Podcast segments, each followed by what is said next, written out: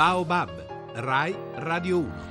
L'Università di Bologna organizza per stasera un intervento di Don Ciotti sul tema biblico del migrare dello spostarsi. Dice Don Ciotti, i migranti ci indicano la strada per il futuro e sono la nostra speranza, continua Don Ciotti, anche per una ragione politica ed economica. Solo costruendo opportunità di vita per tutti possiamo uscire dalla crisi. Queste le parole di Don Ciotti.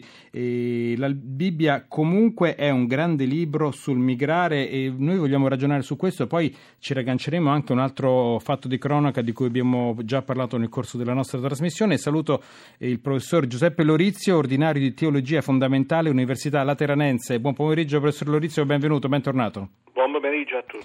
Allora, prima cosa, mettiamo il primo mattone. Il, la Bibbia è un grande libro in cui si racconta un grande viaggio, anche metaforico. C'è, sì, c'è il certo. viaggio concreto, ma c'è anche lo spostarsi dalla, dalla, dalla condizione di schiavitù alla libertà.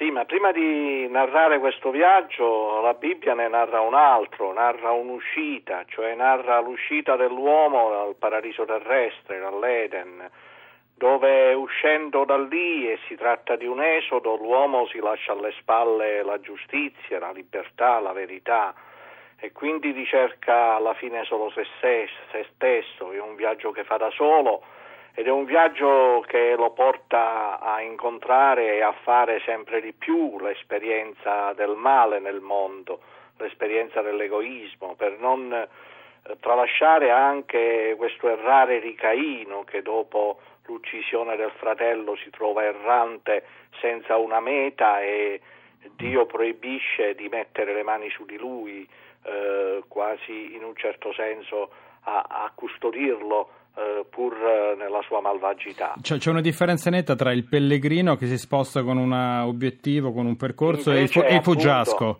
Invece è appunto il fuggiasco colui che si lascia alle spalle qualcosa per cercare, si lascia alle spalle soprattutto l'amore per cercare soprattutto se stesso. E questa è l'esperienza del, del negativo, ma l'esperienza appunto del viaggio eh, di, come esodo di speranza è l'esperienza eh, di un viaggio che non si fa da soli, di un viaggio a cui si è chiamati, di un viaggio nel quale si deve essere orientati e si viene orientati appunto nella Bibbia dalla parola di Dio, ma eh, si deve essere orientati nella vita appunto dalla ricerca eh, della verità, della giustizia e di condizioni umane per tutti, per cui eh, in questo caso diventa importante certo l'esperienza di chi compie questo viaggio, di chi mm. compie questi viaggi della speranza che sono anche a volte purtroppo diventano viaggi di disperazione, ma diventa importante l'esperienza di chi, di chi, si trova a incrociare queste persone, a incontrarle, a doverle in un certo senso accogliere e ospitare perché appunto la terra è di tutti, eh, nessuno può avere eh, il, il, l'egoismo di ritenere che, che, la terra e i Questo luoghi siano solo propri. E, um, senta, poi mm, lei ha detto tante cose che hanno aperto un sacco di domande nella mia testa, però eh, la prima che però voglio farle è questo, ma questi migranti sono più fuggiaschi o più pellegrini? Hanno più un percorso davanti oppure solamente sono soprattutto gente che fugge? Innanzitutto c'è l'esperienza negativa da cui vogliono uscire, eh, che è appunto, come per gli ebrei nel deserto, un'esperienza certamente di schiavitù, un'esperienza di distruzione, un'esperienza molto spesso no, di violenze subite, è un'esperienza anche di povertà e di mancanza di beni primari.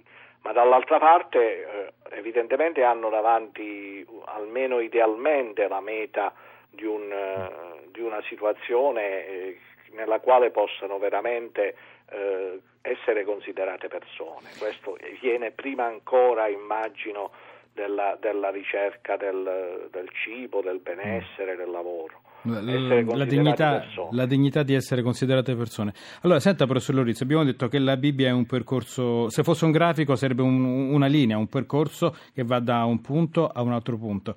E oggi noi eh, abbiamo raccontato ovviamente quello che abbiamo letto, cioè che a Milano, vent'anni dopo, hanno arrestato eh, le stesse persone che arrestavano vent'anni fa per gli stessi reati che commettevano 20 anni fa. Parliamo di tangenti, parliamo di, di appalti. Allora, eh, da una parte abbiamo la Bibbia che anche lei ci ricorda essere un percorso dalla schiavitù alla libertà, dall'altra parte vediamo invece che il male, il peccato, ognuno poi lo chiami come, come preferisce, eh, si ripete tranquillamente come se nulla accadesse. Allora mi chiedo, ma eh, davvero siamo in un percorso lineare oppure siamo imprigionati in una bolla dove prigionieri del male da, da cui non si può evadere? Beh, ci sembra davvero a volte che, che, siamo in un circolo vizioso, in una specie di eterno ritorno e quindi che tanto non vale la pena impegnarsi perché nulla cambia, perché la malvagità dell'uomo eh, perché poi, poi, poi, il ragionamento successivo è questo, che, allora che mi impegno a fare? Prego. Appunto. Eh.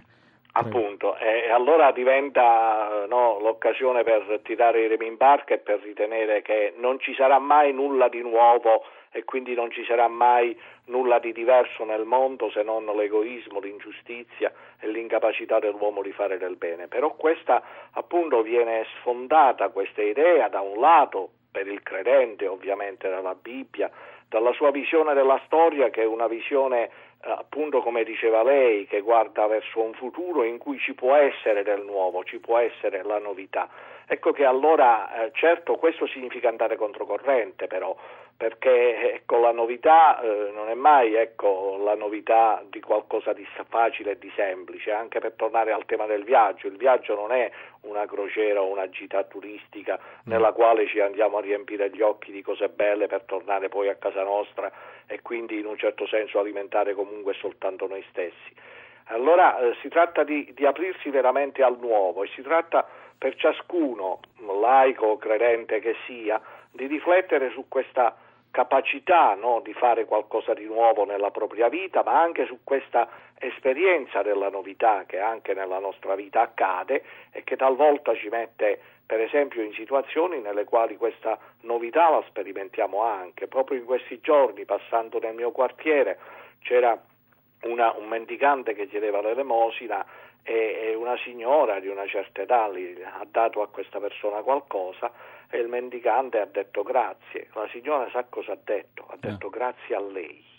Ah. Ecco, io in questo ho cioè sì, mi è venuto sì. quasi un brivido, no? sì. Per dire ecco che, che, il nuovo è possibile, che qualcosa di diverso si può fare e che non dobbiamo, non dobbiamo rassegnarci a questo, a questo circolo vizioso del male, dobbiamo cercare di romperlo nel nostro piccolo, con gesti più o meno eh, alla nostra portata, ma non dobbiamo demordere. Eh, professor Lorizio, ehm, eh, abbiamo detto che se la Bibbia è un racconto dalla, che porta dalla schiavitù alla libertà, e sappiamo che la libertà comprende anche la libertà di scegliere il male, però eh, è qui la risposta se le chiedo mm, come farebbe un bambino, credo, che, che, si prepara alla prima comunione, perché Dio non elimina il male, perché Dio non elimina il peccato. Del resto Dio è l'onnipotente. Dio non elimina il male appunto perché non elimina la libertà. Se Dio eliminasse il male dall'uomo gli toglierebbe uno dei due eh, suoi beni più preziosi, che è appunto la libertà, l'altro è l'intelligenza.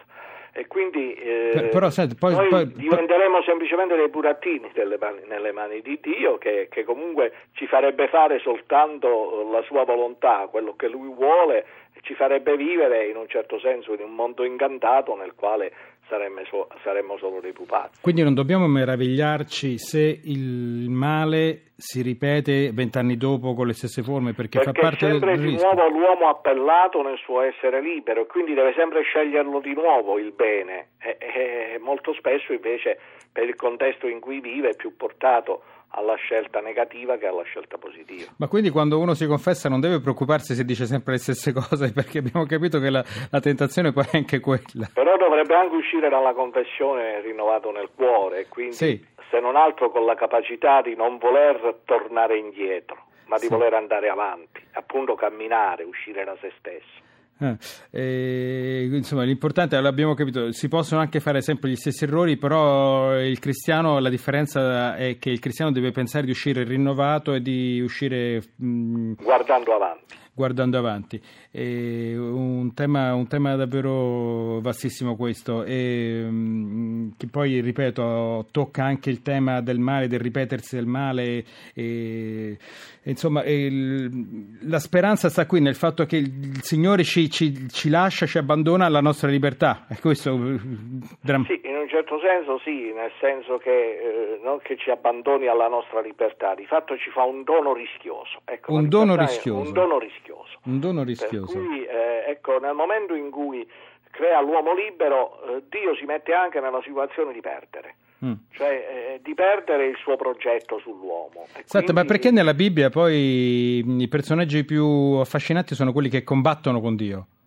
Combattono Giacobbe. con Dio perché vedono, perché, eh, vedono in Dio magari un, un elemento o una, una, un'energia, una forza che, che non consente eh, loro di, di, essere se stessi e quindi cercano in tutti i modi di essere, di essere se stessi anche contro Dio, ma nel momento in cui poi questa lotta è accaduta e si scopre che invece Dio vuole esattamente questo, cioè Dio vuole che noi siamo noi stessi, non vuole privarci della nostra identità, ecco che allora ecco, eh, si esce da questa situazione di, di lotta con Dio per entrare nella comunione con Lui.